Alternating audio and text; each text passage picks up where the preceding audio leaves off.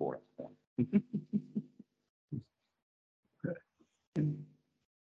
As if anything was important.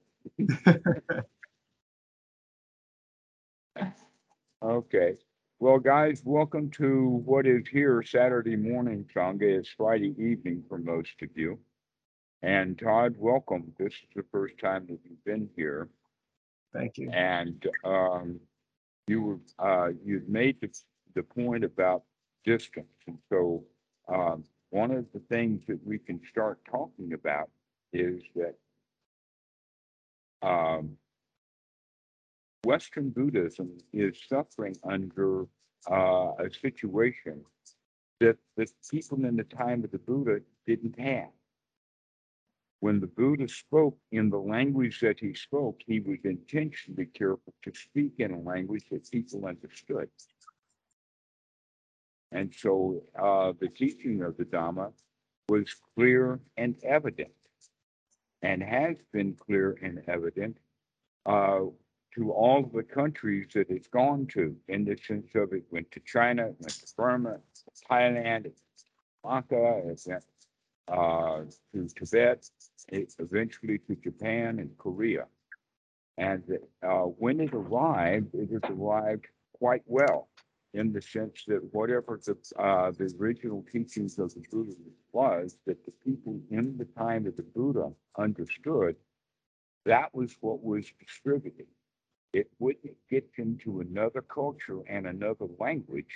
It, a lot of uh, misunderstandings happen. Uh, in fact, there's a movie I've seen, uh, or at least uh, seen bits and pieces of. It's uh, about some. I think it's about an American in Japan, and the name of the movie is Lost in Translation. Hmm. Guess what? Buddhism and the teaching of the Buddha gets lost in translation. And uh, there's a number of words in the Pali that if you understand the words correctly and, to- and take the teachings of the Buddha from the perspective of what the words actually mean, then it's an easy thing. The problem is that we use language uh, trying to translate out of the teachings of the Buddha himself into a language that we already understand. And I don't mean English as opposed to the Pali, I mean a mindset. And our culture has a mindset of delayed gratification. Everything that we talk about has to do with delayed gratification. Eat your peas and carrots before you have your dessert. They mm-hmm. started off in childhood. Do your homework and clean up your room, and then you can play on your cell phone. Okay? And this keeps going on and on and on. Work is more important than play. And so our culture is deeply, deeply wrapped up into that, and it's been that way for basically centuries. Oh, that's the way that the mentality is. Uh, and so when there was another issue, and that is, is that when Buddhism spread around Asia, it was spread around Asia by those who knew what the teachings were. That was not the case for Western Buddhism. Buddhism was uh, um, spread in the West by Westerners who had no clue about what they were spreading around. It was almost like that they had a beautiful, ornate uh, puzzle box. That the puzzle box itself, unopened, was marvelous and brilliant enough that that's what they was passing around without even understanding that that puzzle box is a puzzle box that can be opened and the real prize is on the inside. Okay, and so um, that inside is not hundreds of miles away, it's right there inside that box. Or another way of thinking about it is, is that we have translated things wrongly. An example of that is the word, the Pali word samadhi does not translate into the word concentration. It's very problematic. Another one is the one that you uh, were already uh, kind of mentioning, and that is when we talk about the Eightfold Noble Path, that's a misconception. because the idea of a path is a destination, a footpath, a bicycle path, a path to Nirvana, a path to there, here, there, and yon. Uh, whether it's a highway or, uh, a- weeded old jungle path. And that, um, the, the real translation, or a much better translation for the Pali word of, uh, magga is the word method. The Eightfold Noble Method, to open that box. You put the key in, you turn the crank, you turn the knob, and you open the box. That's all there is to it. But Western Buddhism say, says that that box is so far away. And you don't, and nobody's got the key. And so uh, I have actually heard people, this was years ago, and I assume that it's still common. Maybe you guys have heard it. Uh, the idea that there hasn't been anyone enlightened for centuries. Have you ever heard any of that kind of stuff? What that means is the guy who said that says, I have been looking very hard and I have not found anyone that I think is enlightened enough for me to claim that he's enlightened. Especially since I have my own personal view of what the word enlightenment is. And guess what? Everybody's got their own personal view of what enlightenment is. And it's almost always way out there, way far away, a distance. And that we've got to work really hard and struggle to get there. The reality is, is that we have been working and struggling hard our whole lives and have not gotten anywhere with that. But we've been told that that's the way to do it. You got to keep working, you got to keep struggling. Language like, if first you don't succeed, try, try again. This Mhm. is the way that uh, people uh, are taught in the West. Um, and that it's been attributed to Einstein, but we're not really sure of who said this. But uh, the quote is, is that uh, doing the same thing over and over again and expecting new results is a good definition of insanity. Mhm. And I use that remark, uh, if at first you don't succeed, try, try again with Bhikkhu Buddhadasa. He laughed. He said, no, if you're not succeeding, look at what you're doing. Now, look at what you're doing actually is in fact the Eightfold Noble Path. With a slight little change, and that is look at what you're doing and then make a change to that right now that basically the enlightenment is a change of attitude. And we can change our attitude. In fact, we change our attitude about all kinds of things on a regular basis. Look how many people will vote for one political party this time and another political party next time. Right? Mhm. So we go around changing our mind about things all the time, and it's possible for us to change uh, our mind about things that are what we would call deep seated. But another way of talking about it is, is that it's not so much deep seated as that it's been old. Started when we were in childhood, and then we repeated it over and over and over and over again until it really uh, got ground in. It's sort of like if you keep painting your house every month, you paint that house, but you keep painting it with the same paint that you had, but you paint it over and over again, hoping that the color of the house will change. And all we're doing is laying more layers of paint on the house. And what possibly needs to be done then is we need to, in order to get a good paint job, we need to scrape off all of that old paint. that keeps buckling and boiling and, and, and whatnot like that. And that's the work that has to be done. It's not the new paint job. It's that the old paint job is interfering more with our new paint job. Mm.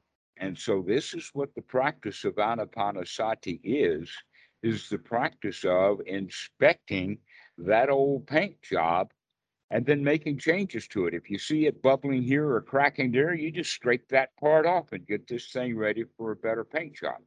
That's all there is to it. And uh, there's many, many teachings uh, that Westerners don't understand that is actually part and parcel of the practice. Zen, for instance, will tell uh, the, the Zen master will say, just sit. You're already enlightened. Just sit. And yet, most of the people who practice Zen say that I had to practice just sitting for 20 years before I realized that I was now okay. I'd learned to sit, and that was okay. And we could have changed our attitude about I was okay, I was already enlightened, and now I can just sit. There's also the story about the Zen student who walked into the uh, uh, the Dhamma hall and saw the old teacher sitting over there in the corner, and he went over and says, "Teacher, teacher, are you meditating to become enlightened?" The old man opened one eye and says, "I'm just sitting here because I'm already enlightened." All right, so that's the way to look, that we actually are sitting and practicing to be enlightened right here, right now. It's really amazing that people would, you can actually imagine that uh, if, if anything, enlightenment is the skill of not going dark. And so it's a skill to be developed. And if it is a skill to be developed, then that means that people are going to sit in their meditation hall year after year after year, practicing day after day after day in darkness, hoping somehow that the light's going to shine. They don't know where the light is. They don't know where the light switch is. They don't know the source of power, and yet they think that it's going to turn it on magically. The story would be that the karma machine waltzes into the room, checks his list off, says, Oh, well, you've done 30,000 hours of meditation here. And he takes the shaktipat and he pops you on it and says, Now you can have some bliss. You put in the hours. Okay. How Western mentality is that? And yet, a lot of people will on Reddit will brag how many hours of meditation or how many years they've been practicing or whatnot like that. And um, um, it seems that there are, are then two jobs possible here. One job is to take the students who have already developed the skills or some skills and help them to improve those skills while removing a lot of the knowledge that they have had, which is, you know, doing a lot of scraping of paint because a lot of the Buddhism that they've learned is just a bunch of old paint of the wrong color. But the other side would be those who don't know anything about the teachings of the Buddha. And now we can start fresh, but then they don't have any painting skills. And so one job is different than the other, but they wind up being basically the same. And that is that we need to pay attention to what's happening in this present moment rather than planning on the future. That's the real teaching of the Buddha, it is that everything happens now. That this is such a profound and important teaching that uh, the Buddha referred to himself as Tathagata. Have you ever heard of that word, Tathagata? It Yeah. also comes out of the two words of uh, tathata and ga. Now, the word ga is the same word in English as go. But we can also use the understanding of coming and going as just a direction as opposed to the actual effort of coming and going. And the word tathata actually translates badly in English as the word thusness. Mhm. But the reality of the word is, is that this is it. This is here now. I mean, this what's happening, that's it. Okay, this is this is it. So what the word Tathagata means is the one who is in the here now. And is translated badly as thus gone one. And nobody understands what thus gone one means. Right.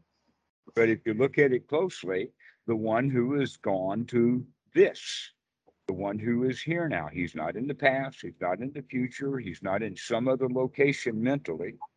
If he is in New York, he's thinking about the vicinity that he's in in New York. He's not thinking about Chicago. Mm-hmm. And so here and now is the actual teachings of the Buddha. And there's an actual practice that we have to bring us to that. And the practice is the Eightfold Noble Method that we practice. We practice a method. And that in the practice of that method, we develop skills. And one of the important skills is to learn to be satisfied right now at this present moment. Whatever is happening, whatever small success that we have, we should look at that rather than the failure. So if we have a hundred percent of, of uh, badness, then we've got none good. And so we could just sit there and complain. But if we have just a tiny little bit, just one percent, then we can start focusing on that. This, this useful, valuable, and wholesome, and let that build as a skill. As opposed to, oh, this one percent is not good enough. Because look at all the ninety-nine percent. Look at all the work that needs to be done, rather than, uh, appreciating that things are okay right now. That hundred percent unsatisfactory is hundred percent unsatisfactory. But one percent satisfaction versus ninety-nine percent unsatisfactory depends upon what you're looking at. If you're looking at the ninety-nine percent, then everything looks bad. If you're looking at the one percent and only looking at the one percent, then hey, that's pretty good. So that means that we have to remember to stop looking at the bad stuff, which we've been trained to do. That's part of our culture is you've got to improve, you've got to make things better. This is what the word good, better and best and, and bad, worse and worse are all about. Is making these comparisons. This isn't good because that's better. This used to be good until I found out about better and now good's not good enough. So what we're going to do is begin to turn around those comparisons, which we can also think of as critical thinking. And we, and we think critically, oh, 99, yeah, one, yeah. No, we're going to change that around to, uh, one's good enough. One percent's okay. That's good enough. Better than zero. And so we begin to work with it from that perspective of right now, things are okay, even at just the one percent level. So another analogy of that would be imagine that you've got a seed. That seed is the seed of a tree. And if you plant that seed and grow that tree, it will have more seeds and within a hundred or so years, you'll have an entire forest. But if you give that seed to a meditator, you know what he's going to do with that seed? He's going to cut it open looking for the forest. What we need to do with that seed instead is to plant it and nourish it and give it sunshine and water. Let things be juicy, okay? Well, that's actually then the practice, just how you would nurture a seed for it to grow into a tree is exactly the same things that we need to do to have that seed of wisdom, knowledge, and good cheer grow within each one of us. That if we criticize the seed, that's like cutting it open looking for where's the tree.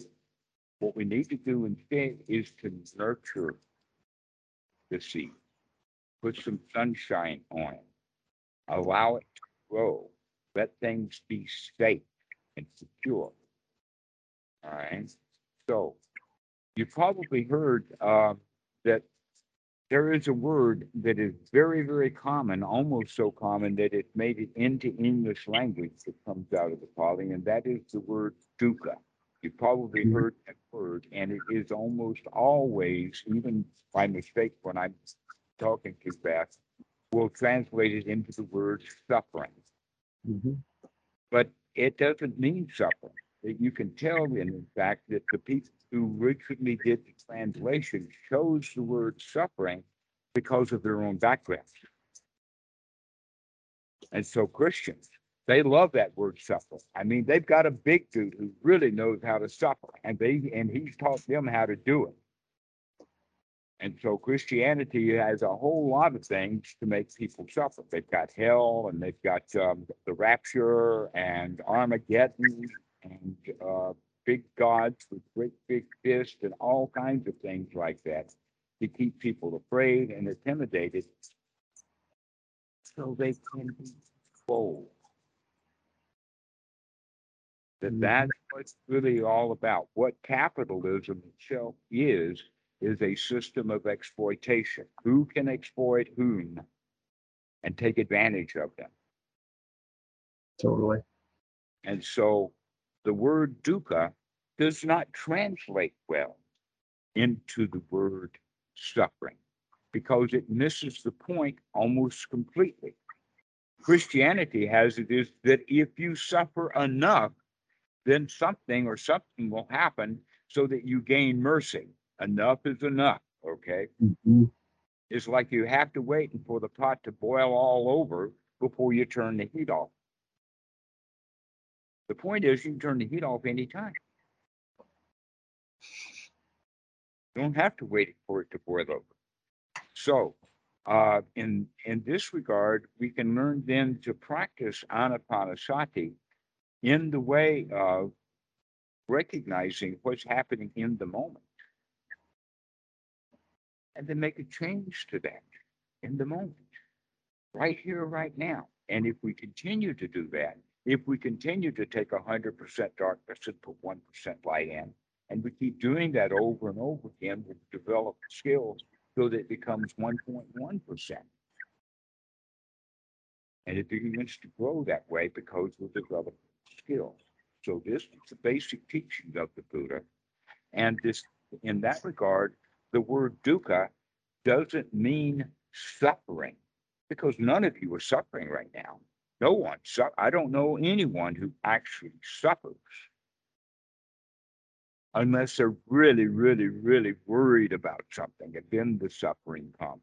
But they got into that state of worry a little bit at a time, and that little bit was a little bit of dissatisfaction.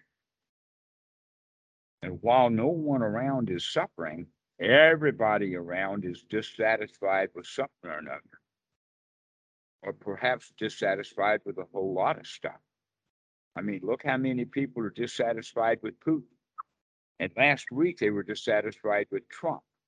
And before that, they were dissatisfied with Biden. And before that, they were dissatisfied with COVID. And so we just keep going from dissatisfaction, to dissatisfaction, to dissatisfaction, rather than looking at the process of moving from one dissatisfying thing to the next dissatisfying thing. And we begin to see that we can change, but we have to practice that change. And this is what the Eightfold Noble Method is really all about, is the practice of looking at what we're doing right here and now, recognizing that we could make things a little better right now. And let's do that. Let's make that change. Let's not leave things the way that they are. Let's make some small, some slight improvement. And by doing that, we're beginning to change things from being unsatisfying and unsatisfactory into becoming satisfying or satisfactory. Well, hello, Corey. I notice you've been lurking. You got your hand up now. Your mic is off. Your mic is off. Your mic is still off. There you go. It'll come off sooner or later. There There, you you go. go. Um, so I was thinking about adaption, and because adaption seems to be this concept that is like kind of has a positive tone, right? but essentially, I feel like there's some connection there to Dukkha, right? Dukkha is doesn't fully satisfy, or it's dissatisfactory, or it doesn't create lasting satisfaction, right? And if we think about it, that's that principle of adaptation is something that we notice all the time, right? Uh, we call it tolerance when you know you have like some kind of like a tolerance to caffeine. We're adapting to caffeine. The Mhm. satisfaction that we get from caffeine, it doesn't last very long. We adapt to it, right? This principle is there in so many things.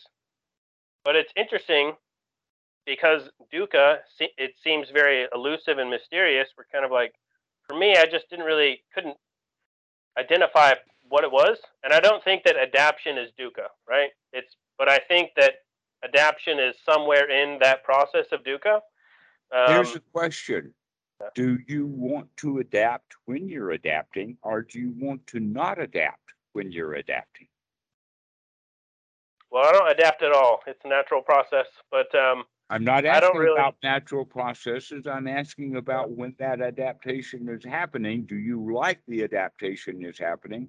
Or when the adaptation is happening, you don't like what's happening? it's half and half because at first it's really nice to get stronger and adapt, but then it's really kind of stinky when you don't like caffeine when caffeine doesn't really do anything for you anymore. So there's a Well, certain let's use a bigger like, one because that's a little down. bit subtle. How about being adapting to getting arrested? that's a pretty bad one. I'm not gonna want to really do that one. But then again, Well, you adapt to minute, it, it's you not so bad. have, it might be a case where you might get arrested. You just don't know what the future is going to be. So it might be wise for you to get the skills necessary so that you can, in fact, handle whatever you've got to adapt to and, and handle it well, rather than handling it badly. So going back to the original question, it's not about whether there is adaptations to be done or not. The question is, are you going to do the adaptations satisfied? Are you going to be doing the adaptations dissatisfied? Your choice.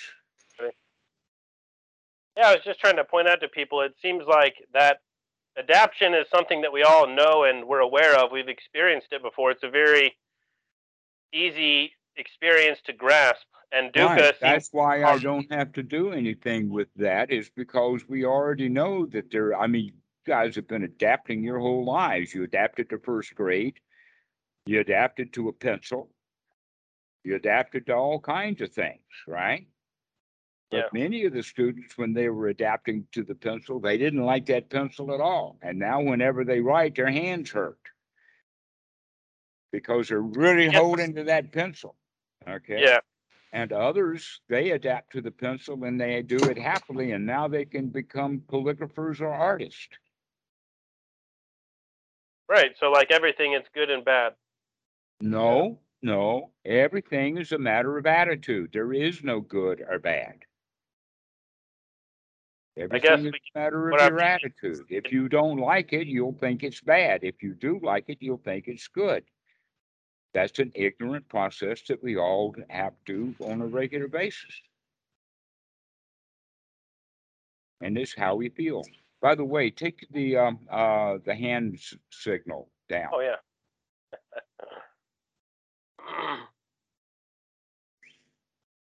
Oh, Todd, good to see you back again. Yes, Robert, you've got your hand up. Yeah. So I find um, it's interesting that one of the adaptations that seems to take place during this practice is um, an increased uh, sensitivity to dukkha in uh, more subtle ways than we might have seen it before. I feel like Ah, when you look at what you're doing, what you're doing is dukkha. And when you begin to look at what you're doing, you're beginning to see that all what I'm doing is not satisfying to me. Maybe I can make a change so that what I'm doing is satisfying. And we can do that by putting whatever we're adapting to in the moment back down because we don't have to adapt to it. That's one thing. If we recognize that what we're doing is painful and harmful, then we can stop doing that. So it's really not about adaptation. Adaptation is just going to happen. An example of that is, is that you move into a city that's got a lot of fog and pollution and you moved off of an island where the air is. You can adapt to that new air, but most people won't like it. Very few people would like to move out of a clean, fresh air environment into a dirty, polluted city.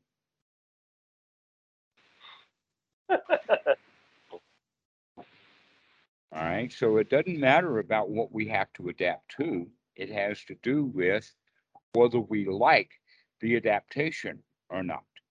Now, this is the major teaching of the Buddha. This this is uh, a teaching about Paticca Samuppada that is um, uh, an important quality of the path, uh, and that we can teach this basically in several different ways. One would be the natural way, which is the one that I do tend to do it with. And then the other one is the organized way of actually teaching Paticca Samuppada. This step leads to that step, leads to that step, leads to that step, which is one of the ways of teaching it. But another way of teaching it is to see right here, right now, that one of those aspects of Paticca Samuppada is happening in this point, um, Corey, about the point that if we do adapt or not adapt is not the question. It's that whether we like doing that adaptation or don't like it. And if we don't like it and don't like it ignorantly, then we're going to be suffering. We can also not like it, but not like it wisely. In other words, a mother can uh, not like the child being naughty and she can tease the child about it, or she can not like the child being naughty and she can get really uptight and angry and fuss and punish the child. And that just seems to be the normal way that we're doing things. So the mother did adapt to the child, but she adapted to the child's naughty behavior in one way because it was okay. Children are naughty. Let's teach them. And this is a wonderful learning experience. Or we can uh, be dissatisfied with the child being naughty. And then we can get angry and uptight and make things even far worse than they were before. So it's not about whether we have to adapt or not, because you've got to adapt to all kinds of things. That's what life is all about. Everything is in constant change. Everything is in turmoil. You're going to be doing a whole lot of adapting in your life. The question is, are you going to adapt happily or are you going to adapt unhappily? Your choice. And how we get started is by adapting um, to anapanasati and at least do one thing happily that we adapt to gladdening the mind. We adapt to then looking what we're doing, remembering to look at what we're doing. We adapt then to taking the right effort to change the mind from an unwholesome state of not liking it into a wholesome state of liking it.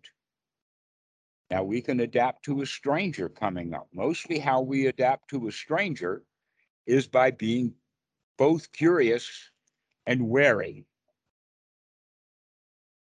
because we don't know who he is.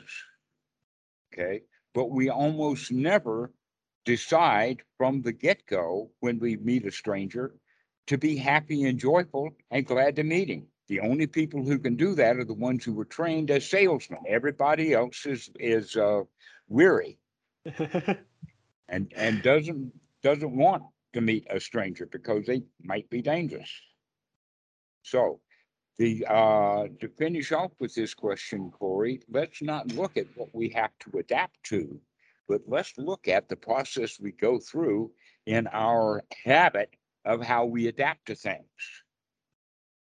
Because what you were adapting to four, five years ago, and then four years ago, you adapted to whatever you were adapting to in a frame of mind and building that habit so that when something new has to be adapted to, you're going to react to that new adaptation the way that you reacted to it in the old days, which is that if you didn't like to adapt, then you didn't like it. Many people don't like to move, but some people get used to it. My situation, my, because of my dad's um, uh, job, I moved from town to town about once a year. I got adapted to that. And eventually I liked, I learned to like it. In the beginning, I didn't like it so much, but I learned to like it. In some of those small southern towns that I was in, boy, I couldn't wait to get out of there, only to go to another southern town. All right, so let's finish that. Alex, you've got your hand up. Hi, Dhammarato. So good to see you. Ah, you've shaved. I have shaved, yeah. I'm not the mysterious stranger anymore. Dhammarato said that I was a sinister man for having a mustache. No, he took that. That's what he heard. That's not what I said. I know, I'm just throwing you under the bus. I'm kidding. no, um, Dhammarato said is that people unknowingly, their actions and the way they think about my appearance could affect the way they approach me and basically my relationship with them based on the appearance of a mustache because of the dark features, which I could totally see that. So, anyway, you got a question? You got your hand up. Yeah, so my question was, um, when it gets to feel really good and things are really great, and the thought of, I want more, or this isn't enough, comes up, and you keep continuously throwing it out, but it comes back. And even if you feel really good after that, You're It comes back. throwing out a thought. throwing out the unwholesome thought of I want more. Okay. Yeah, this isn't good enough. Um, that's basically what I notice is like kind of like a plateau. Well, I'm not even gonna say that. That's that's an unwholesome thought in and of itself. But that's something I've been noticing that no matter how great it gets, there's like a oh, I want more. Mm-hmm. So, I was curious if you had any suggestions on how to anapanasati my way through that. Well, there's the opposite of case also, and that is, is that when you are told there is more, you say, no, but I'm good enough already. I just did that. That's what I used to do. I've been doing that all day. There's that side to it also.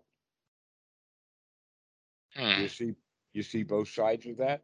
You're talking about what I say with you when things aren't going well. Well, you did that with your mom and you do that with your boss. I mean, if you're going to do it to me, you're going to do it with everybody. Okay, so you're saying that when I say, no, this is, I'm staying like this, like a stubbornness, right? Like I'm Uh-huh. staying like this, this is okay. Uh, actually, I don't know. I don't see the similarities between those. Can you, Well, can you say more both- about that? both sides come from the state of dissatisfaction. They're both dissatisfaction. So let us say that you're here and that there is this, Hmm. okay? And we can say that, oh, well, I want this, but this is good enough, this is good enough, this is good enough. hmm Or you Mhm. can say, this is not good enough, I want that. But they're both coming out of dissatisfaction. hmm The satisfaction would be, oh yeah, I can see that. Mm, mm. And you keep, and that's like the 1%, 99% analogy you were giving earlier, right? So Mhm. the the little bit of success or satisfaction that's experienced from seeing it and then the success that's experienced from acknowledging that success, the enthusiasm and that satisfaction just naturally grows the more and more you focus on it. Right, which is another way of saying that if I, i- if you come in with one percent and it's pointed out to you that, yes, that is nice, it's a one percent. And uh, there is the ninety-nine percent. then the other side of it would be, well, hell no, I don't care about the ninety-nine percent. Look how great I am at one percent. But it's said in a state of anger, justification, mm. uh, um, mm. as if the pointing out of the 99% was saying that you're bad because you only have 1%. And the answer to that would be congratulate yourself for the 1% and let that grow, as opposed to saying, no, you're bad because you pointed out the 99%. So, uh, the whole idea then is to come to a state of satisfaction in the moment rather than in the moment justifying bad behavior in the past or justifying good behavior in the past mm. when we're actually talking about what's happening right now. So, and this happens a lot when students will, uh, uh, will come up and, uh, ask a question. And while I'm answering the question, they said, well, I've been doing that. I've been doing that as if uh, they're trying to convince me Yeah. that they used to do it when in fact, in this present moment, they're not doing it. yeah. And so that's how we cling to the past. We cling to uh, the past.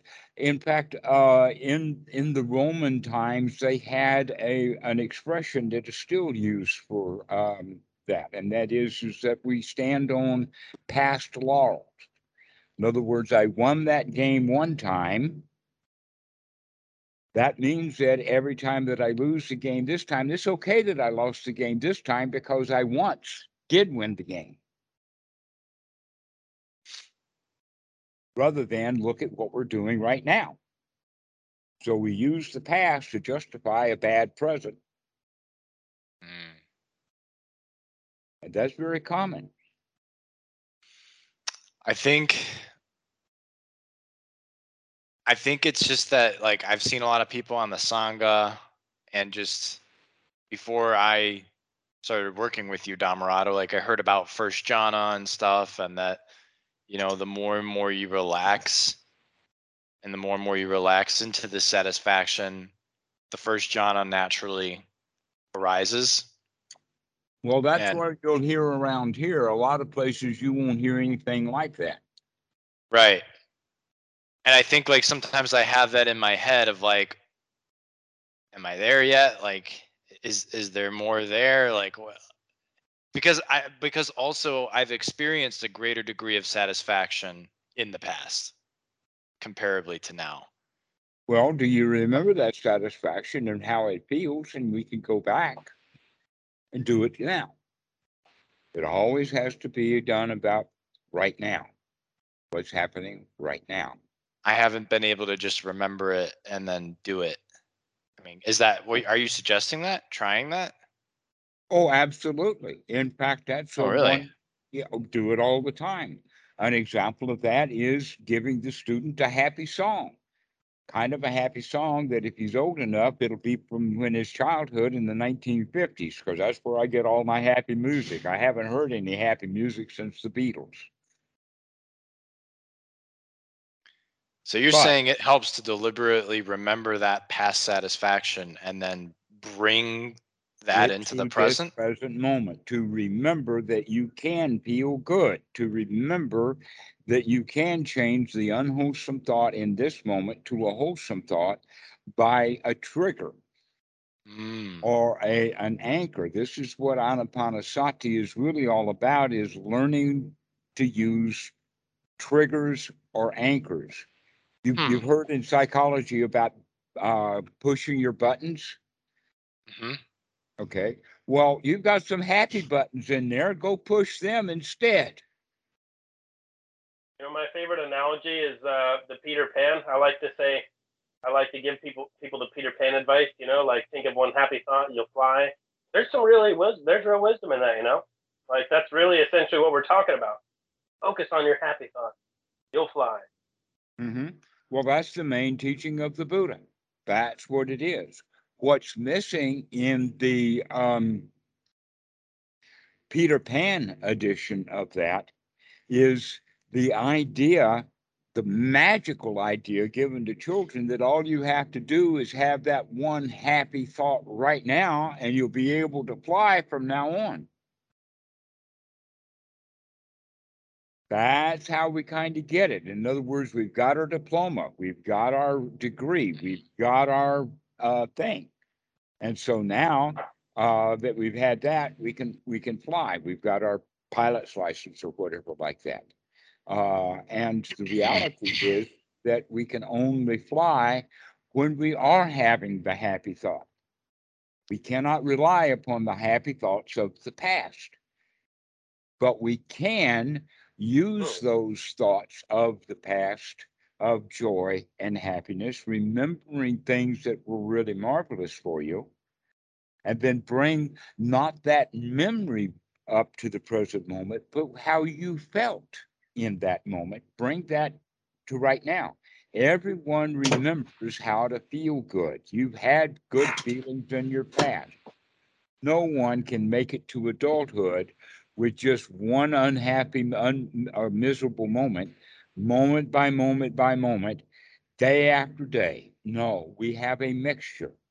We do have recess. I see what you're saying. Yeah. Okay. And so let us remember that do, did have recess and that we do have recess. Let's have recess right now.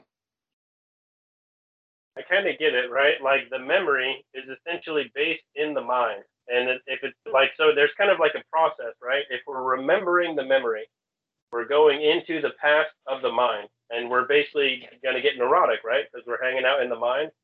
It's drumming up a lot of concepts, it's a lot of ideas and thoughts, and it creates a kind of pathway. It's like it takes time to go from the memory to the thinking to the past to now and what you're, I think what you're saying, and the real wisdom and the power of the Buddhist teaching, is that essentially he's like, you know, just go straight to the source. Just remember, recall a feeling, and that's really rare because you know, like we're, I have never really thought or trained to use my memory in such a way to remember the feeling, because it's always about like we, we're just not really trained to do that. But really, if we're just remembering the feeling, there's it's just a direct experience of the past feeling. And then if we concentrate on the present moment experience, we're going to continue to perpetuate that feeling just by concentrating on it and having a uh, extreme concentration on the present moment.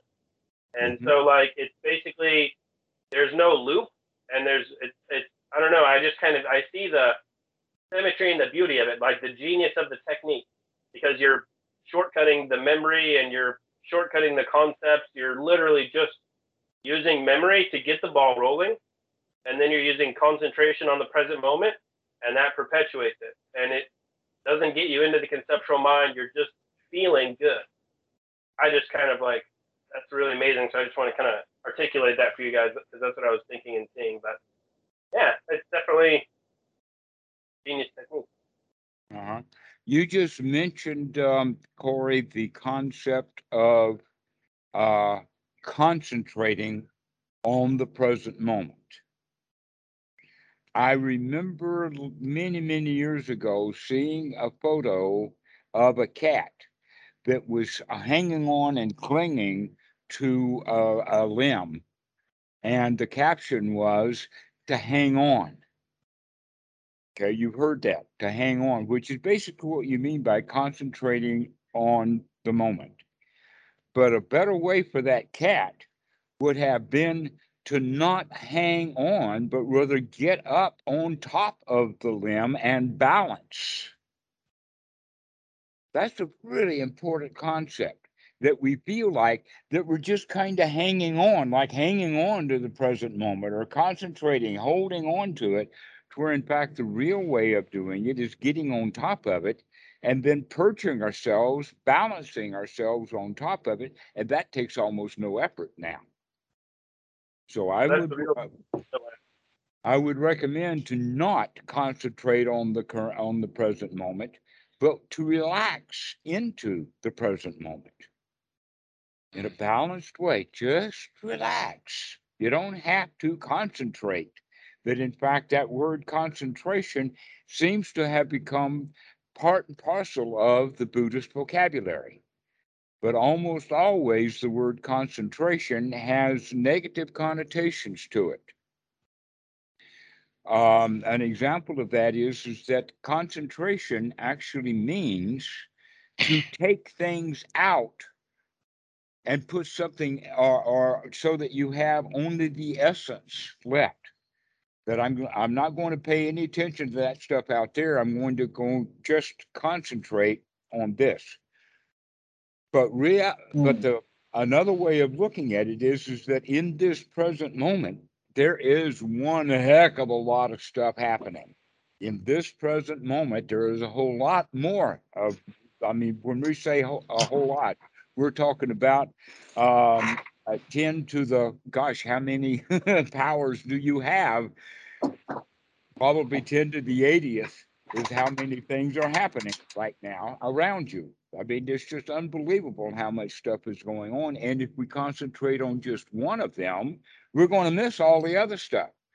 What we don't need to do is to concentrate. What we need to do is to open the mind and open our senses to what's really happening because a whole lot of stuff is happening. How good at we are we at paying attention to really what's going on here rather than trying to throw out all of that stuff that is going on so that we can concentrate on this. And so um, one of the easy examples that I use is concentrated frozen orange juice. That was very, very common in the 1970s. Okay. But the funny part about frozen concentrated orange juice is nobody drinks frozen concentrated orange juice. It's not concentrated for drinking, it's concentrated for transportation purposes. That when you get that uh, uh, frozen concentrated orange juice before you drink it, you make it not concentrated anymore. You make it samadhi. You put back one of the ingredients that was missing from it. And so real orange juice that used to be frozen concentrated orange juice is now orange juice because it's now a juice, not a concentrate. So this is one of the problems with the word concentration. The word samadhi that was the original Pali has the quality of a gable. It has the quality of uh, tent poles. It has the quality of putting things together like a, a tripod or um, let us say um, an American Indian teepee that has poles and those poles are all tied at the top because if the poles weren't tied together at the top then you could make that teepee and it just fall over. Every pole will just go whichever way right?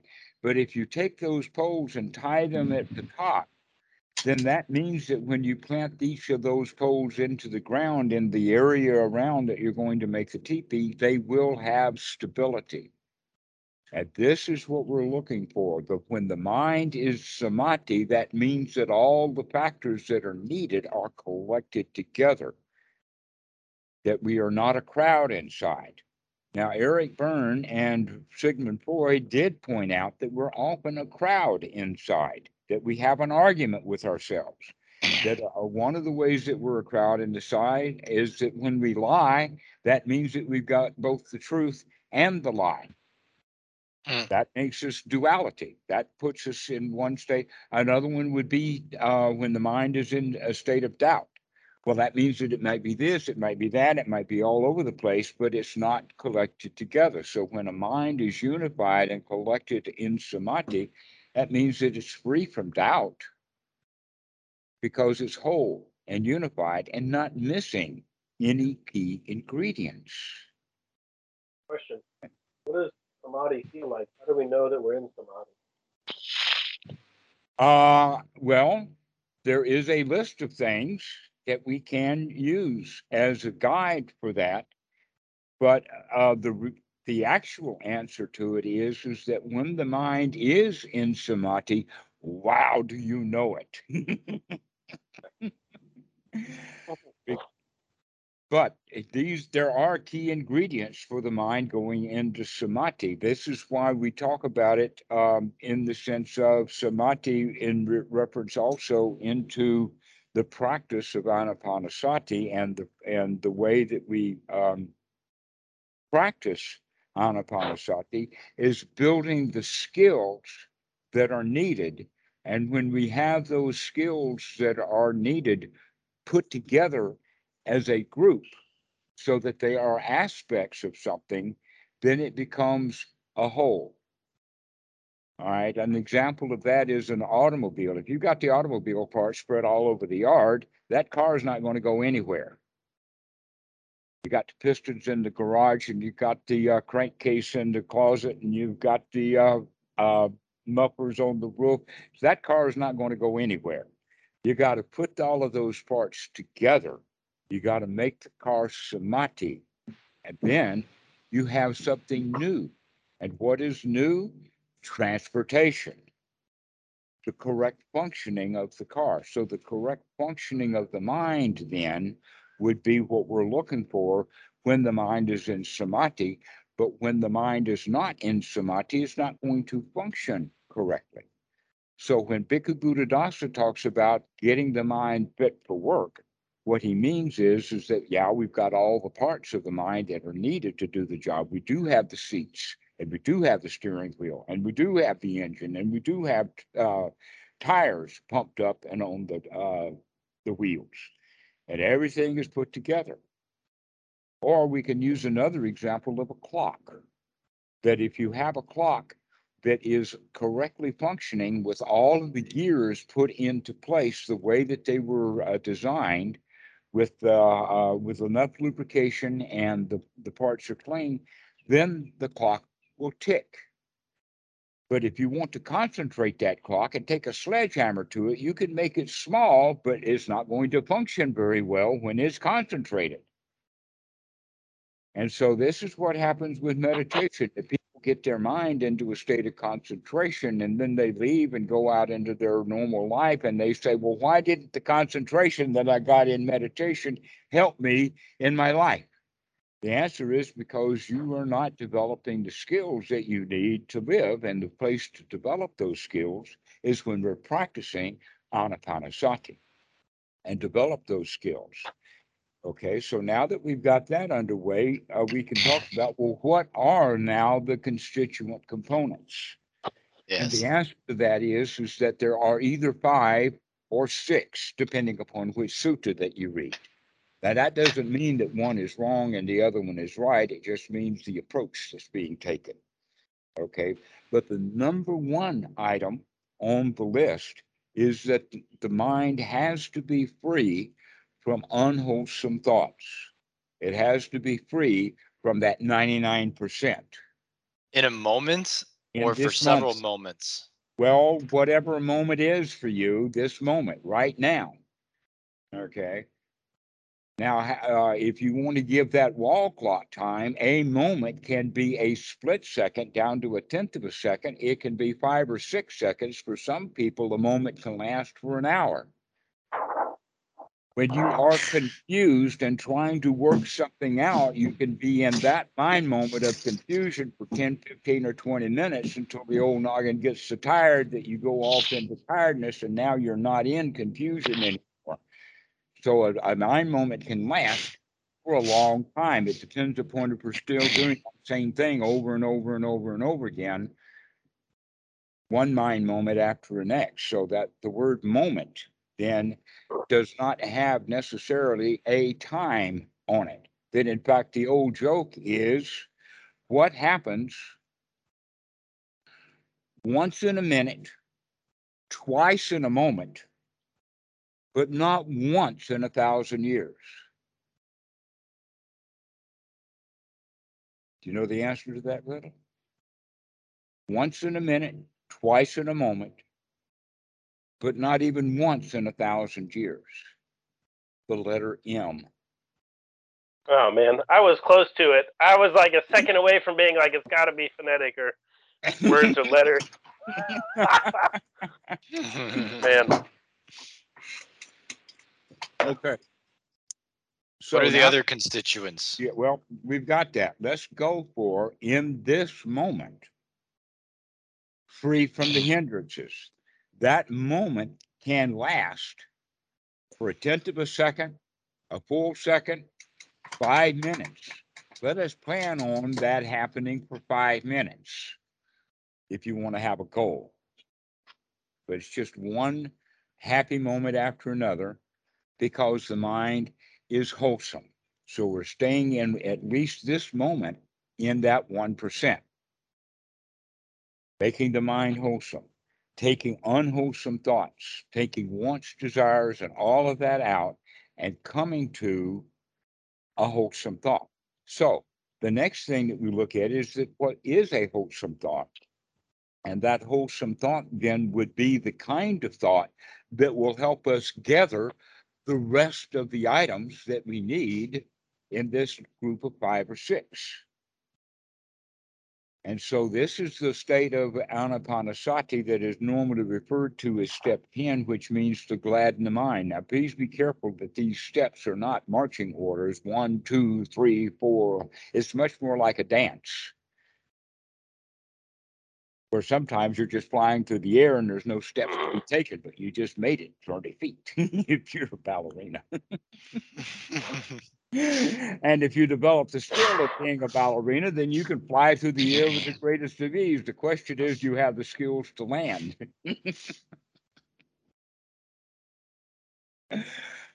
So, in we're as we're developing the gladdening of the mind, which means also brightening the mind. We're literally talking ourselves into feeling good because we have been using our verbal mental thoughts, our discursive thoughts about what if this could go wrong and what if that could go wrong. We literally train ourselves into feeling bad by the unwholesome thoughts that we have. If we start having wholesome thoughts, if we remember to have a wholesome thought, even if I just had a wholesome thought and then an unwholesome thought comes back, the question is, it's not, oh, why did that unwholesome thought come back? Because that's just another unwholesome thought. The right thought to have is, aha, I caught you. And now I'm back into wholesome thoughts again. So wholesome thoughts then are the most important quality as opposed to unwholesome thoughts, which is hindrances. So the freedom from the hindrances means that we're already having wholesome thoughts. The kind of thoughts that we then have will be the kinds of thoughts to make us feel the way that we want to feel, which is the Pali word is sukha. And sukha is exactly opposite of dukkha. That if we are having unwholesome thoughts, we're going to have dukkha. If we're having wholesome thoughts, then we're going to be, at least in that moment, free from dukkha, free from dissatisfaction because we just talked ourselves into being satisfied. So let's look at the sti- constituent components now of sukha. It has the quality of, uh, first off, and most important, safety and security, because almost always our unwholesome thoughts are thoughts about what could go wrong, what could happen that's dangerous. We literally spend a lot of time talking ourselves into being afraid, and fear is a primary motivator. Republicans would never go to the polls and vote for anything, especially not a Republican, if they weren't terrified. And so we have to make Republicans terrified. What can we make them terrified about? Well, we can name things. We can name blacks. We can name gays. We can name uh, uh, atheists. We can name uh, Putin. Anything that it takes to get people terrified will get them to act. The question is, is what will you do when you're not terrified? More than likely, you're not going to be doing so much action. So we have to get ourselves out of that sense of terrified and into a sense of safe. So I use a little joke, something like, well, look around, folks. There's no alligators on the floor. There's no crocodiles here. Yeah, Parker, you check, make sure. Are there any crocodiles on your floor? No. And when we recognize that actually, you know, kind of think about it, things are right now safe. Now, the cops may be coming in 10 minutes, but right now they're not here. We're safe. And we need to get ourselves into that feeling of feeling safe, feeling secure. Because if we're not safe and not secure, then we're afraid. And afraid is basically a hindrance to feeling good. So your feelings as well as your thoughts can be hindrances. How you feel, if you feel bad, is a hindrance to how you feel feeling good. And so we actually talk ourselves into there's nothing to worry about. There's no place to go. There is no problems. There are no bears in the closet. There is no boogeyman that's going to get this naughty little boy here. There is no big God in the sky that is shooting his darts or throwing his tridents or anything like that, that we're just okay right now. We're safe. And if we can talk ourselves into feeling safe and secure, then we can work on comfortable. Are you comfortable? And if we can get ourselves in the state of safety, security, and comfortable, the next little item on the list is satisfaction. When we feel safe and secure, now we can feel and and also comfortable. Now we can feel satisfied. And this is the goal. The immediate goal is to get ourselves in a state of satisfaction. Now, when we practice that over and over and over again, we begin to get the idea that, hey, I can feel safe and I can feel satisfied, that this was not a one time shot deal.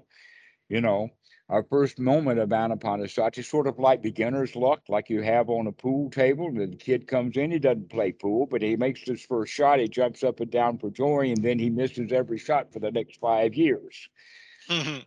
Okay. And this is actually what happens with most meditators. But go back to that beginner's luck, recognizing that you are a beginner. Again, this moment is a brand new moment. You're a beginner. Right now, let's have some beginner's luck. Begin again. Never mind. Start again. When we do that and recognize that we can start again and we can start again and we can start again, that builds confidence. And so now something new is coming, and that new thing that's coming is the state of I can do this, the feeling of success. So now we have safety, security, comfort, satisfaction, and success. And eventually, on top of that, will come the last item, and that last item then would be called uh, sorry, in our language, we don't have a really good language word for it, so I'll use one. But make sure that you understand how I'm defining the word, and that is the feeling of wealth, a feeling of overflowing with success, overflowing with satisfaction, rather than wealth in the sense of money. That you begin to feel that you're rich with joy so this is the quality that we're building up. And the Pali words now that we're using, besides the Pancha Nivarana, the hindrances out of the mind, we're now developing Sukha and Piti. In order to develop this uh, Sukha and Piti, we have to apply the mind to the wholesome. And then as we practice applying and applying and beginning to get that skill, because as soon as we apply the mind to the wholesome, it's going to go back to the unwholesome. Alex, you're very familiar with the fact that it's going to go back to the unwholesome. yes. And so we need to come back again to the wholesome. Remember to keep coming back to the wholesome. Remember, that's the sati. That's the Remember. important thing is to remember that you did take a deep breath and relax. You could deepen another deep breath right now and relax right now. Over and over and over again, we practice this applying the mind to the wholesome, applying the mind to sukha, applying the mind to safety, applying the mind to security, applying the mind to comfort, applying the mind to satisfaction, applying the mind to success. And when we keep applying the mind that way, we begin then the next step would be to sustain the mind. If we apply it now and then apply it right now and then apply it right now and then apply it right now and then apply it right now, that's a way of sustaining it. And so that's the next skill to be developed Now, along with this, when we feel comfortable and really begin to feel comfortable and really begin to feel satisfied, guess what? The body begins to relax. And that's number six. So we have freedom from hindrances, sukha, or the feeling of good, the feeling of satisfied. Then we have the piti, which is the feeling of success. We've got this. I can do it. And then we have the applied and sustained thoughts. And then we have the feeling of relaxation in the body. Oh, it's just so relaxed. So these are the five or six items that we bring together in samadhi. And when we have those five or six factors together in samadhi, this is referred to in Buddhism as the samadhi of the first jhana. And it is a normal state. You have been in that state many times when you were a little kid tearing that Tucker toy apart or taking that doll apart, really in a state of satisfaction and joy children are in the state of first jhana on a regular basis up until about the age of four or five. Sure. So we Well- need to get ourselves back into that state that we had when we were little kids. Okay, Robert, you've got a question. Um, are the jhanas more about satisfaction or the what we were calling concentration, but we might call unification? That might be a better word. That was a question I was going to ask. But um, are they more about the happiness or the unification? Yes, that in fact, that's a word that the, is even, I would say correctly translated out of the Pali. Right unification of mind is a good definition of Samma Aryan Samadhi. Right noble unification of mind. This is what we're looking for. And, and the, what is the mind when it's unified like this? It's got these constituent components. It's free from unwholesome thought. It has satisfaction, not dissatisfaction. It has sukha, which, uh, then it has the piti, which is the feeling of success. Now, it is wrongly translated into the word rapture. And we do know what the word rapture is all about. That's when God comes and grabs you. You get flung right up into the air. Okay, so I imagine that, well, maybe you could call piti rapture when you describe it like that, when you're just flung right up into the air. But most people, when they get flung right up in the air, they think they're going someplace. Guess what? You are. You're going to land again. The question is, do you have the skills to land? Because you will. Alex, you will land. You will keep crash landing. You will keep Yeah. crash landing until you learned how to land. And what does that mean? That means is, is that when you do have an unwholesome thought, you can say, oh, well, that's just another takeoff runway. Mm. It's not a crash land. Would you say that? Yeah. w- w- Would you say that learning how to land is synonymous with seeing that when you come down from that experience of joy or when you come down from that experience of relaxation and the mind gets more obstructed, that knowing how to land is really just, oh, that's okay. I don't care about that. Exactly I don't care right. about getting Land as there if you're again. still flying.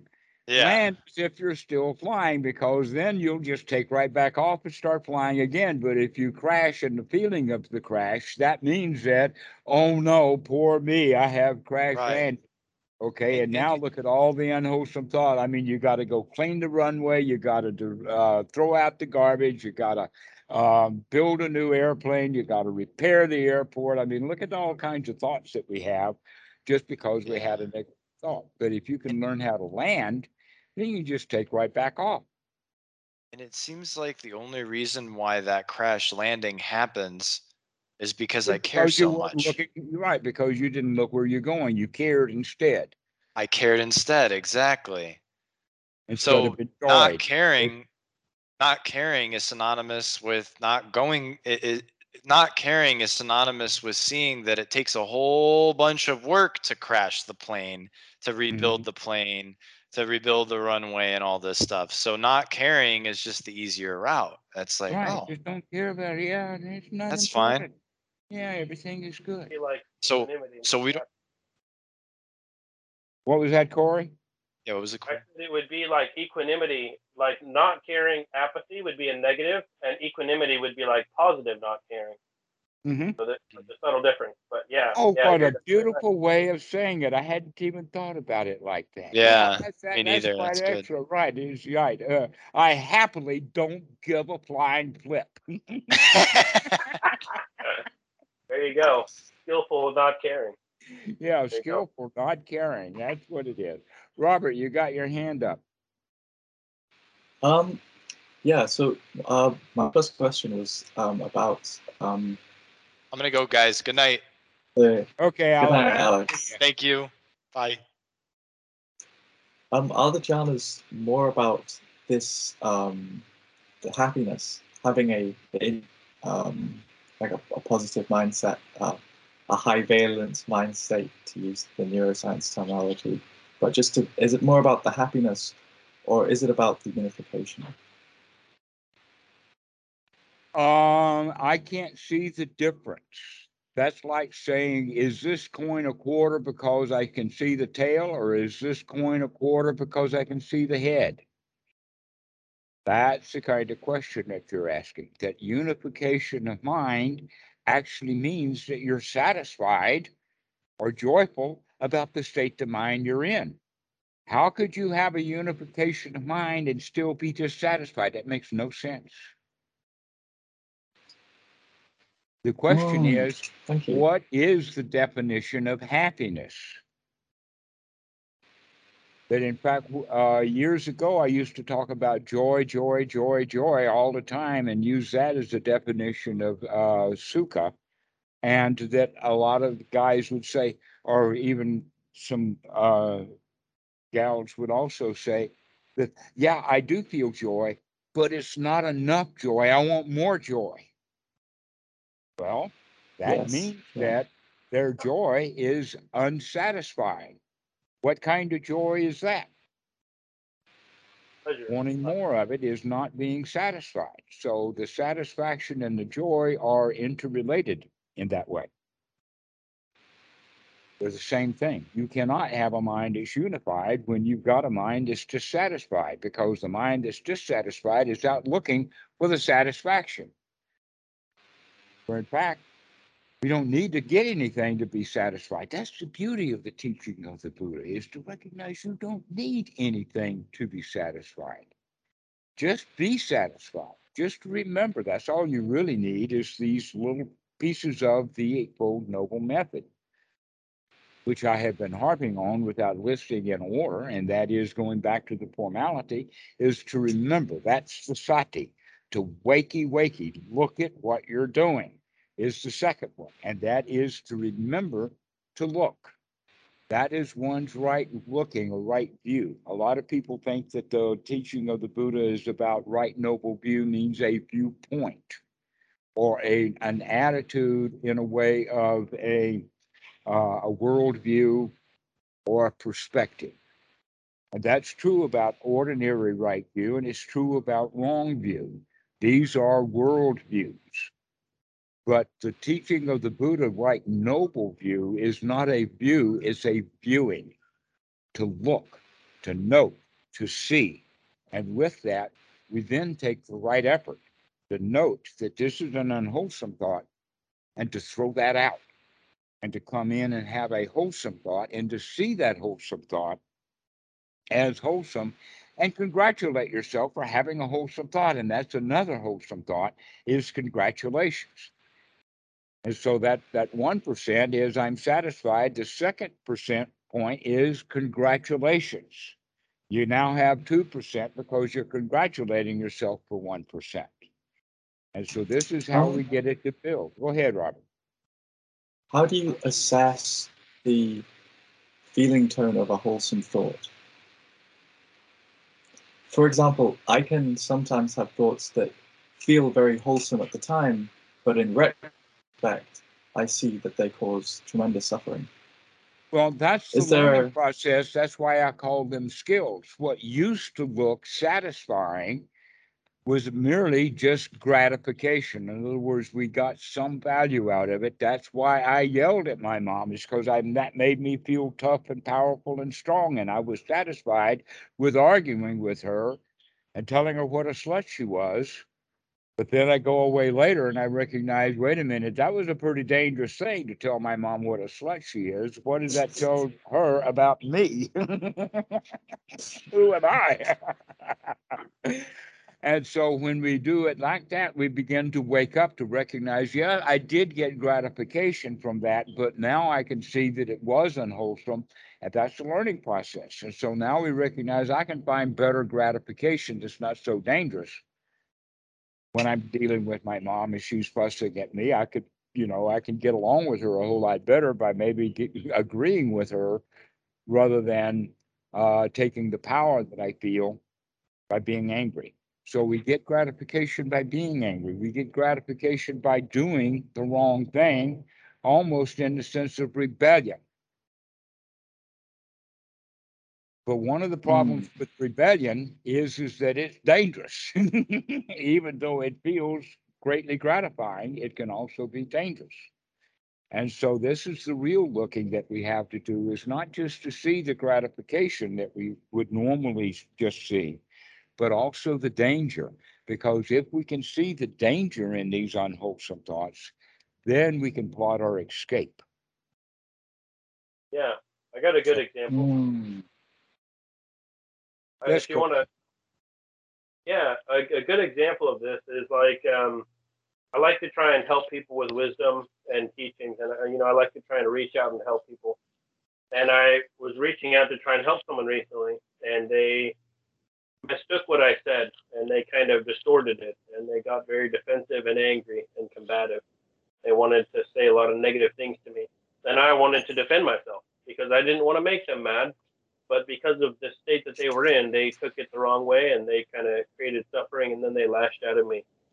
And so my desire to essentially be right to, and it, that's what it really felt like, is I felt like you didn't understand me. I was trying to help you out and you kind of took it the wrong way and then you suffered and then you made me suffer by lashing out at me. No, So he I- did not make you suffer. You chose to do that all on your own. Yeah, it's like an unconscious, it automatically happened because I'm so used to just doing it. Right, It This was unconscious. That's what we mean by ignorance is unconscious. Yeah, and so I took the time to step back because I replied once and I saw the cycle happening. And then I was like, I looked forward and I was like, you know what? I'm not going to be able to change this person's mind. They're just going to stay where they want to stay. It's their choice to Absolutely. stay in this cycle. And Just so like- I decided Mhm. that, yeah, I don't need to be gratified. You know, like it's just going to result in them lashing out at me yet again. They're going to suffer and I'm going to suffer. So I Mhm. I'm going to look past this need to be gratified, to be right, and I'm just going to drop it. I'm just going to go. I'm just going to move on. I'm just going to be happy and do my own. that's right. I can be gra- I can be happy and satisfied that they don't like me. And they don't like what I said. And that's okay. But because we don't like it, we think that, oh, well, I can get rid of my not liking what he thinks about me by convincing him otherwise. Guess what? He's not going to get convinced. Yeah. He's whatever I have been doing has gotten him unconvinced, and if I keep doing that, he's going to get even more unconvinced. Then, in fact, the way that, yeah, and so the right way to handle that is with joy. You don't have to convince him of anything. All you have to do is find your joy in this moment, and if you can find that joy in this moment, then you can share your joy with him, whether he's convinced or not Yeah. that in fact that's what the reason that you wanted to convince with him you wanted to convince him is so that you could get the gratification of your being right thinking that now i will be happy because i was right guess what I just wanted to That's share my happiness happen. with them. right in fact they weren't having well, it. Well, that's that's because you weren't sharing your in uh, your happiness with him. You were sharing your information, which he called as judgmental information. So what we Yeah. need to do instead of sharing information with people is sharing joy, because that's what you really wanted to share in the first place. Yeah. And so just laugh and tease and poke and play and have fun and all of that kind of stuff without teaching him anything. Get him into a good mood, and then you're successful. Because that's what we're that's the only practice of Anapanasati is anyway, is get your own self into a good mood right now. And getting that as a habit so that you can get yourself into a good mood anytime that you want to be in a good mood. And you want to be in a good mood probably most of the time. And so we need to essentially that was practice. yeah this person was like dealing with depression and so they had a kind of automatic i can't be happy mentality and so no matter how happy or joyful i was or how much wisdom i shared they just refused to because they had this belief that i'm depressed and i can't be undepressed so you trying to do anything other than recognize how depressed i am is just you being judgmental and wrong and so i, I had to Uh-huh. learn the hard way that some people just won't allow you to make them happy. That You just have to let them be and do what you Well, got to do. And Not only that, there is jujitsu. And let me tell you about a little bit of gentle music, uh, jujitsu. So there someone is trying to prove to you how bad they feel. And you use the words that they use. So if they use the word depression, you can say, wow, you're right. I have never seen anybody as depressed as you are right now. Let's have a contest. Let's see if I can get even more depressed than you are. Okay, so you begin to tease them about the depression itself. And pretty soon, just like Parker, they'll come up with a great big smile. because they begin to say, hey, I may have been depressed, so depressed that you couldn't get me out of it. But when you show me how depressed I am and what a joke it is, now we can begin to laugh. yeah, that's jujitsu for you. Right. So just maintain your joy. The thing of it is, is that it wasn't that he um, refused to become undepressed. It was that he was just doing what he was doing, and you used his depression to lose your joy. Make sure when you're talking to people that they can't talk you out of your joy. You keep talking to yourself, well, I can handle this guy. I mean, I don't care how depressed you are. Yeah. I can handle Corey, I'd, I'd, I'd add to that. Um, it's a lot harder to make the world a less depressing place if you're depressed. When you're not depressed, it's kind of like your automatic response to things. So it makes it, it takes a lot of the weight off your shoulders. Uh huh. Or we could make it even more ridiculous. Wow, you're so depressed. You know, while you're talking to me, I'm getting depressed too. The two of us are so depressed now. Why don't we go jump off a ledge together? then, and then the guy will say, "Well, I'm not that depressed." Oh, you're not that depressed. Okay, well, now we got someplace to go. if you're not depressed enough to kill yourself right now, you're not that depressed. I guess I would just be so afraid of them having a different response that I would be afraid to to be so risky because like I just kind of it's my compassion that made me reach out to this person anyways. And so my but it was also like you're saying my desire for them to be other than they are. I I wanted them to be not depressed. And so that desire which I have no control over essentially was making me suffer because I was like this person is in such a bad place. I remember being in that place. I'm good now. I want to help them be good. And that essentially that desire for something to be other than the way it was. We talked about this before, and that is Mhm. a source of suffering to desire something to be different than the way that it is now.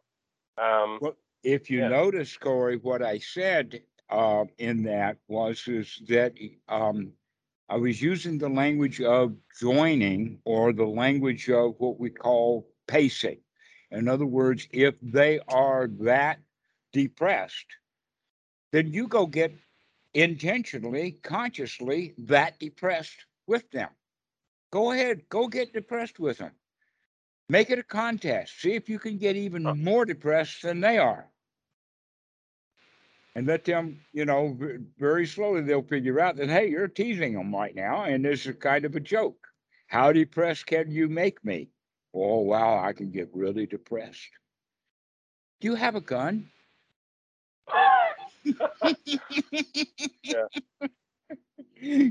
Can I borrow your gun? You got a knife? I'm I'm going to do it right now. I mean, if if you don't kill yourself, I'm going to kill myself. Let's let's do it together. And be, and and begin to see how ridiculous it is. But you have to keep your joy with that. And it may, even though I've done it in like five to ten seconds, it may take you thirty minutes of being depressed with them. Mhm. that you out depress them. If they've got their hands in uh, their hands in their face like this, uh, sitting with their um, knees on their uh, or their elbows on their knees, you know that kind of position that they've got. You can get even lower than that. You can lay down on the floor with your hands in your face. Take on their posture, but exaggerate it.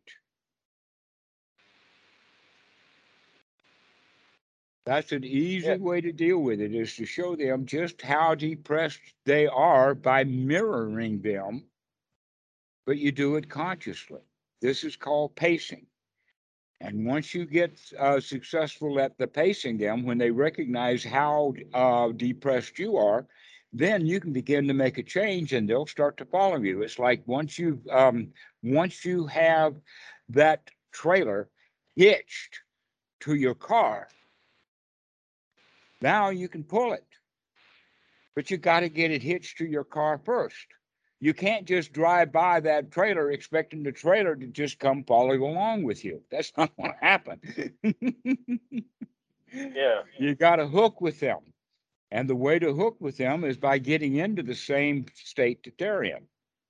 But you don't do it, uh, let us say, ignorantly, because that's actually possible. And in fact, in a way, that's exactly what did happen.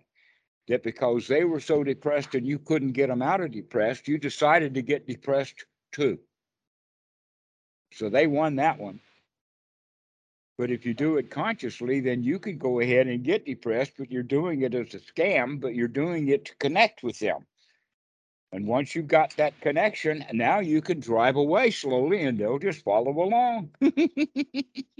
Yeah, this kind of leads into the question that I had earlier, which is a kind of problem that I've noticed with a lot of people, and I've I'm calling it the prison of rationality. Essentially, it's this kind of way that the mind operates, that the mind functions on rationality, and so people begin to have these huge concepts and these frameworks of like, oh, you know, being happy is being wealthy, and I'm poor, so that means that poor means sad, and I'm sad because I'm not so they build these frameworks that they believe are rational. But really, what they're doing is they are imprisoning themselves in a kind of prison of rationality. And this ra- this prison of rationality is almost like a function of the mind. It seems It to is. thrive and work. but it has And so- something missing. And that missing part is correct information. Yes, we are rational, but we're often rational using irrational data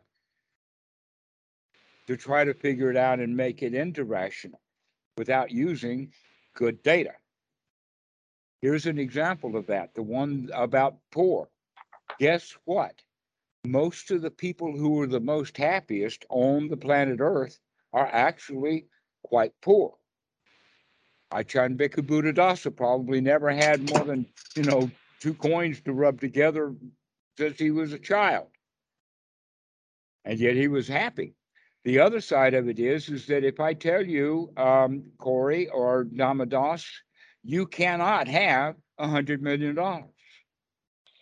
And you said, well, yeah, I, I kind of know that. If you tell Donald Trump he cannot have a hundred million dollars, he's going to get really unhappy.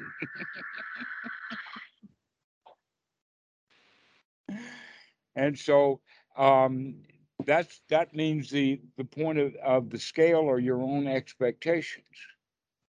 That poor people are are actually more likely to be happy because they at least are reconciled to the fact that they don't have enough money to call themselves rich and they never will, but they could still be happy. To where the people who are greedy and have money and want more money and more money, there's no end to the greed. There's no end to how much money that they can have. Then in fact, it becomes a contest. Look at uh, Bezos and Zuckerberg and um, um, Bill Gates and um, I forgot the guy uh, his name at at uh, Google and and Elon Musk. Those dudes are now competing with each other, making each other miserable over who's got the most money. And I don't have nearly as amount of money as any of those guys, and I'm happier than all of them put together. So Like, that means then that the piece of information that we have is I will not be happy until I have money. That's false information. And that's how we use our rationale. We use our rationale based upon wrong information and we wind up making ourselves miserable. But if we actually see what's real, then our rationality can uh, be useful. And the reality that's is, is that you can be happy right now without that money. the thing that I was also gonna want to ask you about is when it comes to the prison of, prison of rationality. If we are going to be essentially manipulating our own mind and choosing our mindset, and we're choosing wholesome thoughts, and our thoughts are bound with this kind of prison of rationality. So there's two ways to get around that that come up to me really quickly. One of Mhm. them is to use wisdom, right? Use the Mhm. practices that we've been talking about. Right. The other which would one be is then kind of- improve the data. Exactly, to improve the data. Right. Let's, And let's the other not one- use the childhood data that we collected years ago. Let's use the data that we have available to us now. Yeah, Do practice and develop a new database. Okay, what's the other possibility? The other possibility was um, use the mind like a puppet, be a manipulator. Essentially, change things as you want them to be changed. Don't be bound by rationality. Essentially, try to transcend rationality, and that's a kind of a very difficult thing to do, but I've found ways to do it. But I've also not used it because it seems to be that the mind seems to function best when it has this principle of rationality to kind of bind everything together. So when we were talking earlier about anapanasati and and choosing wholesome thoughts, my first thought was to manipulate the mind and to essentially uh, kind of rework everything using a kind of just just using them choosing to think what I think and rearranging the concepts as I see fit and to just kind of manipulate everything to essentially play my mind like a fiddle. And then the other one I to, highly recommend that you do that. But there's Okay. a slight difference in there. And that is, is that we are going to do that fiddle playing or that violin. First off, we're going to do is we're going to tune that violin correctly. But ultimately, when I say the tuning the violin, that means that we're starting to put in good data rather than, okay, I'm going to play this violin. I don't care if it's out of tune. I don't even know if it's in or out of tune. And so that's the ignorant way of doing it. Uh, uh, but uh, if you practice correctly, the whole idea of right of viewing or right looking or right noting is to see things as they really are. In that sense, right now, you guys are safe. Not one of you've got an alligator on your floor.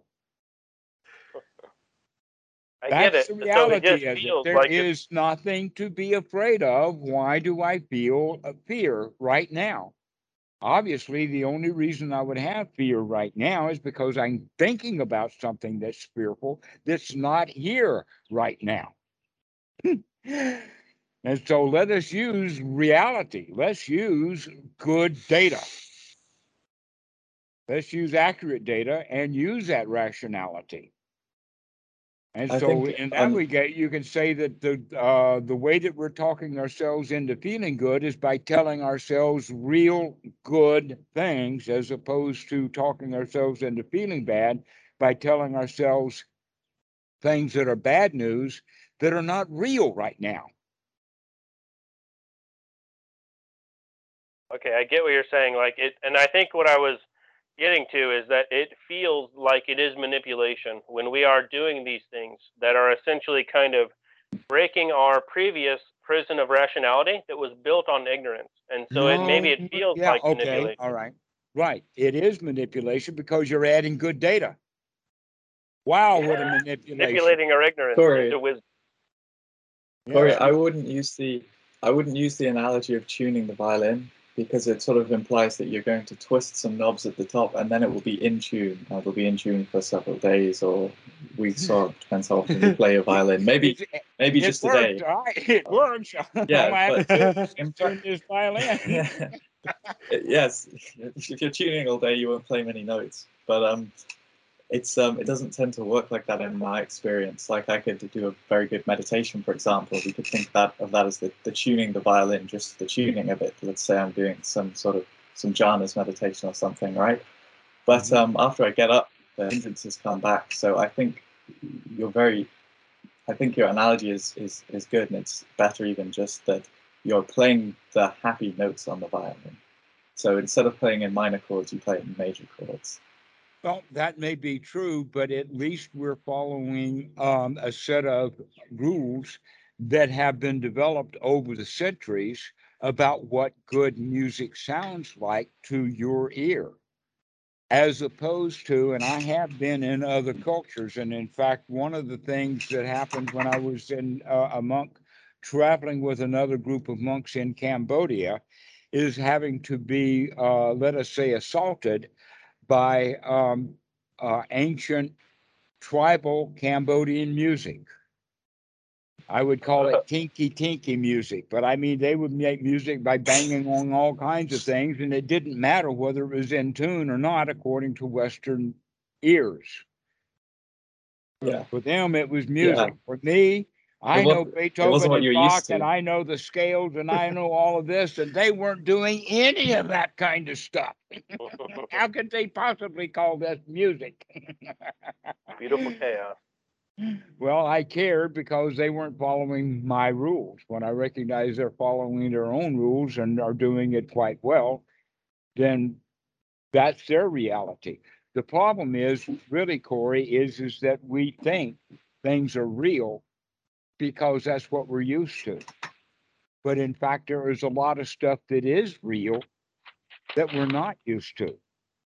But what we would rather do is use the uh, the things that are old and familiar that are not real, and keep winding up in suffering and dukkha. When in fact, if we would look and investigate and find out what's actually real, and then use our rationale about what's really real, and come out of the habit of using bad information and winding up in suffering, we can use good information and wind up in joy. Anytime that you can remember to do that. Let's look at what's real. What's real is the cops are not coming. What's real is, is that it is not snowing right now. It's not cold. All right. So that's the reality of it. And that's what uh, a lot of um, uh, in our society, mental health is all about. That people are less mentally healthy because they're using bad data. It's not the mind that's bad, it's the data that's bad. Yeah. and we're irrational. No, we're completely rational. We're just used a completely rational uh, thought process using bad data. In computers, we call that GIGO, garbage in, garbage out. Hmm. Yeah. So this is why we have to remember to look at the kinds of thoughts that we're having. Are these things wholesome, which means are they unreal? Or are we going to start having real thoughts? And the real thought is that everything is okay, everything is fine. Everything is joyful, everything is beautiful, right here, right now. I don't have to worry Mhm. about way over there. Let those people over there worry about what's over there. Here, I don't have any worries. Really? Yeah, this is definitely where it becomes a skill. You got to practice Huh? and train into it. You got to put the good information in, get Right. used to how it feels, and recognize. putting in good information. That's the skill of right view, is to remember to use real correct information rather than what we're used to using. Stuff out of the past.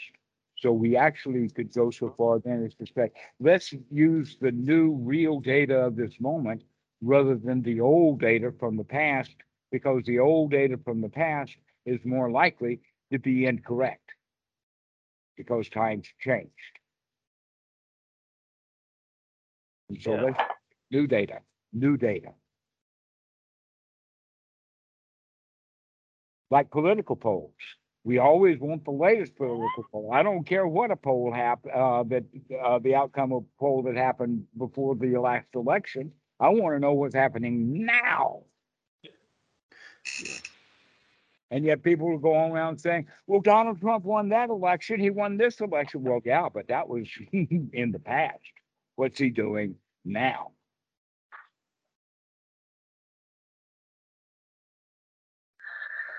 So, boy, this is really a good point. Remember that you've got new data. Let's go look at the new data. Robert, you still got your hand up. Yes. So my question is, let's say we have some um, negative emotions come up, but they really feel like something that we have to face to let go of. They don't feel like something that it would be skillful to avoid um, by just gladdening the mind. They feel like there's something we need to engage with and feel Ah, so into question and and listen to what they're trying to tell Yeah. us. All right, let's, let's do it this way, just as a quick, um, answer to that. Look at it in the sense of a, of a corral, where you have four quadrants, right? You've got a vertical bar and you've got a horizontal bar. On the vertical bar, we have, are you going to do it or not? Whatever it is. You, you just had a flat tire and you've called the car to a stop. You have to make a choice. Am I going to get out of the car and change the tire? I'm going to sit here in the car and not change the tire. Or anything else. Am I going to eat this next bite? Something else like that is, is that, oh, there's this old piece of food in the refrigerator. Shall I eat it or shall I throw it out? The answer is it's going to turn to shit regardless of whether you eat it or not. It's going to turn to shit whether you eat it or not. That's the reality of it. With that, then you can recognize that, well, maybe I should eat it. Maybe I should go ahead and throw it out. For a fat guy, he's going to eat it because he knows that he's supposed to eat things. He's been training himself his whole life. They, they call it the seafood diet. I, I eat anything I see.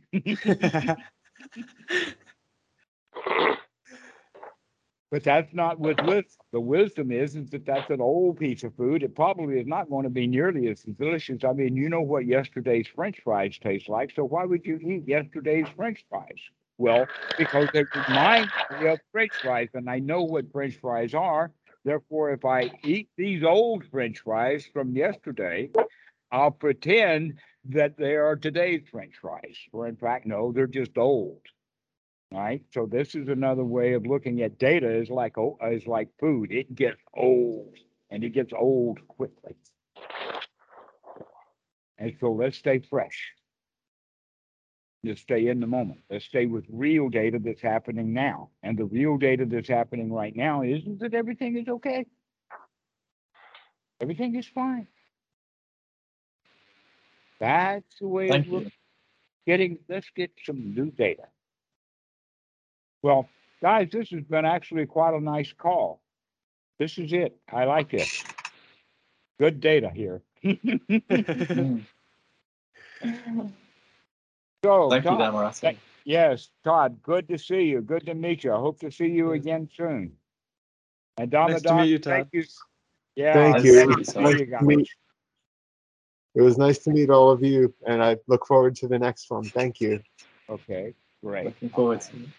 what I'm looking forward to is for you guys to become friends with each other, to share the Dhamma.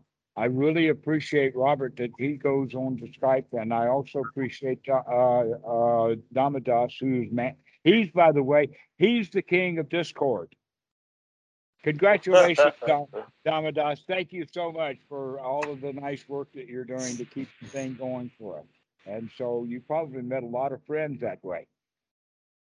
Yeah. So that's what we're all about is that that if you can learn to make friends with yourself on the inside, that's Dhamma. If you can then learn to make friends with people on the outside, then that's Sangha. And that's what we're promoting here is mutual friendship and joy. By the way, the same thing that uh, Jesus was trying to promote that the Christians have missed out on. Jesus was all about cheer and uh, camaraderie and the golden rule and taking care of one another and uh, charity and uh, generosity.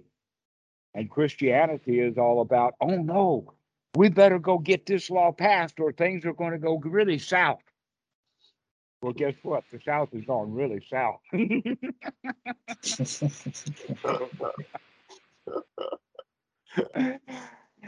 so thank you all for so much. And I, I, um, I promote friendship, friendship on the inside, friendship on the outside. And so I hope that you guys learn to become good friends with each other. You all are each other's Dhamma teachers. Thank you, Parker, for all of the kind work that you're doing too.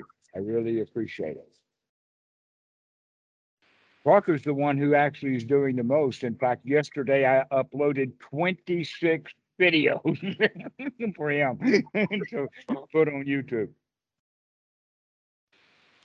So thank you guys. I very Thank much appreciate all the work and all the help you're giving. And uh, may you guys gain great benefit from your happy, joyful uh, friendships that you're developing.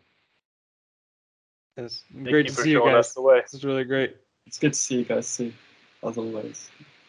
See ya. Bye. See yeah, ciao. Thanks, Alexander.